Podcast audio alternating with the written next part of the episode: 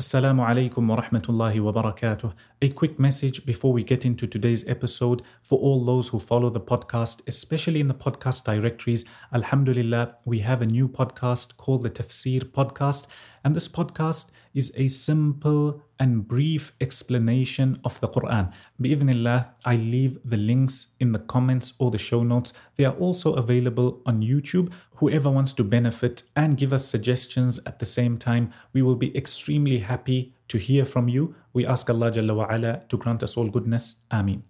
بسم الله الرحمن الرحيم الحمد لله رب العالمين وصلى الله وسلم وبارك على نبينا محمد وعلى آله وصحبه أجمعين In Sahih al-Bukhari, Kitab al-Buyu' the book of buying and selling, Imam al-Bukhari rahimahullah mentions the hadith of Anas ibn Malik radiyallahu anhu. We should remember that this hadith has been narrated by many different Sahaba. He says that Rasulullah sallallahu alayhi wasallam prohibited us from doing something. What was this something? He says, نهى النبي صلى الله عليه وسلم عن بيع الثمرة حتى يبدو صلاحها.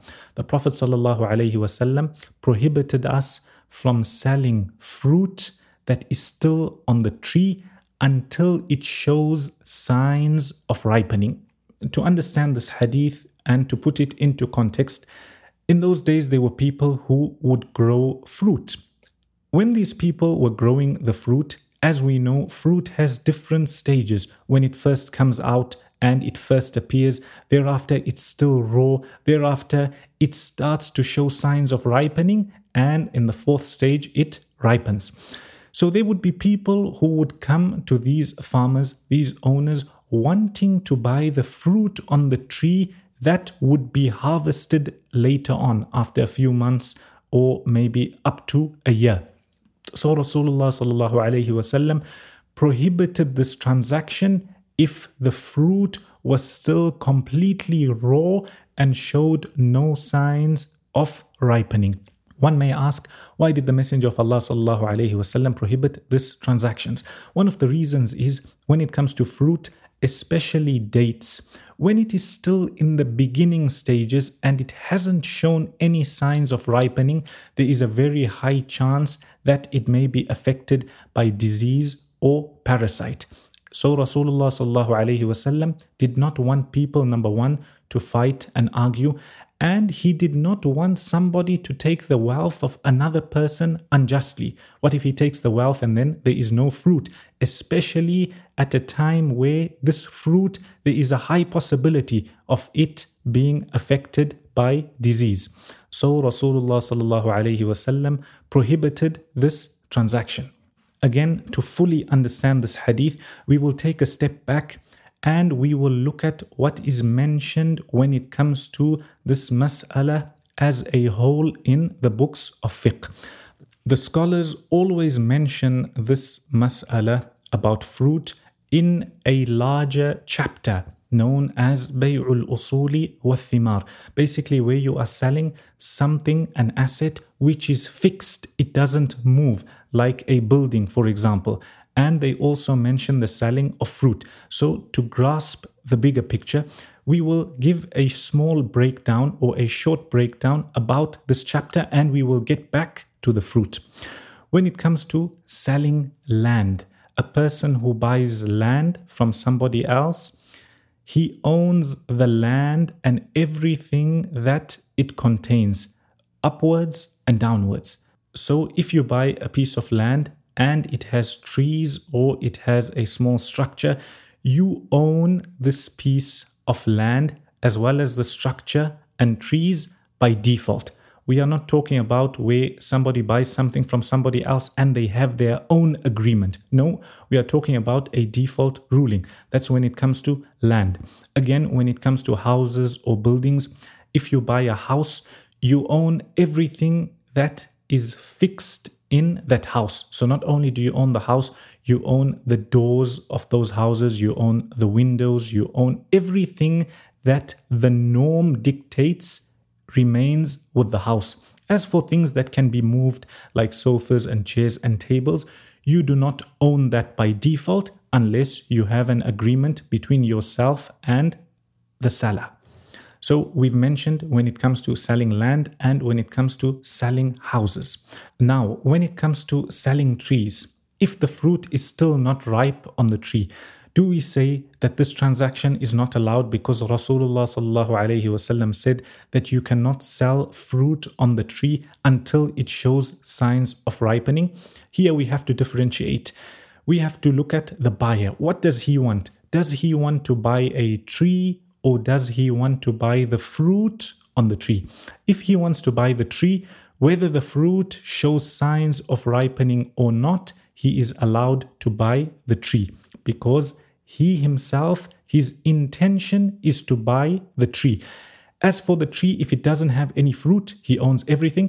If it has fruit that has come out, this fruit is for the original seller because he has put in a lot of work and effort in order to get the fruit to this stage. Again, as we mentioned, if they have their own agreement between them, then what is between them is between them and they can do whatever they want.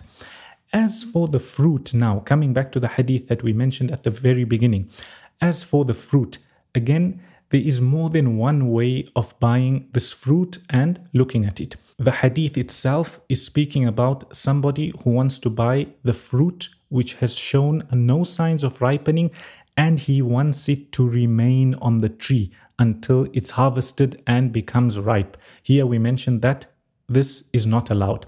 However, if a person goes and he wants the fruit as is, he wants it right now, so he wants to buy and they cut for him immediately, then this is allowed.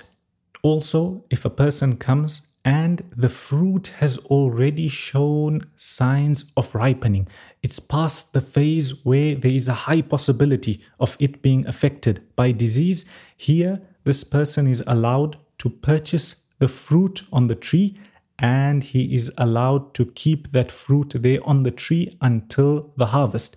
So let's say, for example, we will mention all three scenarios. Number one, you go to a farm and you want to buy dates on this tree. The dates are still green, they have shown no signs of ripening. The first scenario, you want to buy these dates on condition they remain on the tree until the harvest. This is not allowed because the fruit has shown no signs of ripening. The second scenario, you go to this farmer you want to buy the fruit that is on the tree. Again, it's still green or it's shown no signs of ripening and you want to buy this fruit on condition that they cut it immediately. Maybe you have animals that you want to feed livestock, etc. Here, this is allowed. The third scenario you go to this farm and you see that the fruits are already showing signs of ripening. Here, you want to buy this fruit on condition it remains on the tree until it's fully ripe and until it's harvested and you will come back later to collect it. Here, this is allowed. One may ask, how do we know if something shows signs of ripening or not?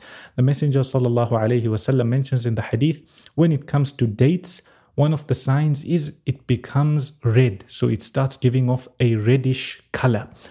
Another sign is it starts giving off a yellow color, and this is according to the dates. As for other fruits, it's according to how they ripen. So all fruits are different in this regard. For those who want to expand their knowledge when it comes to these masail and this chapter of fiqh, especially those who are involved in farming and selling, they should read about this in Usuli wa Thimar, basically the chapters that speak about selling assets or fixtures, things that don't move, as well as selling fruit and trees. Also, what's important for them to realize is that when it comes to farming in general, there are also masail and rulings regarding zakah.